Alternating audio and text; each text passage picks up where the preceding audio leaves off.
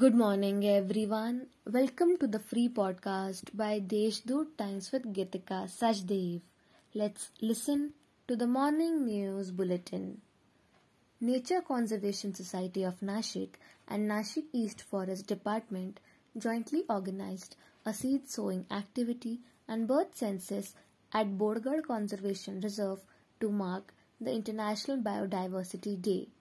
A total of 15 participants sowed more than 150 seeds of native species. The group managed to utilize more than 15 native species seeds for plantation. The report of much talked about MHADA case of Nashik Municipal Corporation will be submitted to state government after Municipal Commissioner and Administrator Ramesh Pawar completes the investigation process.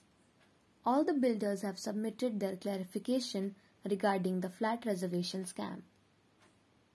Nashik district has ranked first in state under the COVID-19 vaccination program for the age group of 12 to 14 years. While the district ranked 14th in the 12 plus age vaccination, it ranked 15th in the state under the 18 plus vaccination and 12th under the age group of 15 to 17.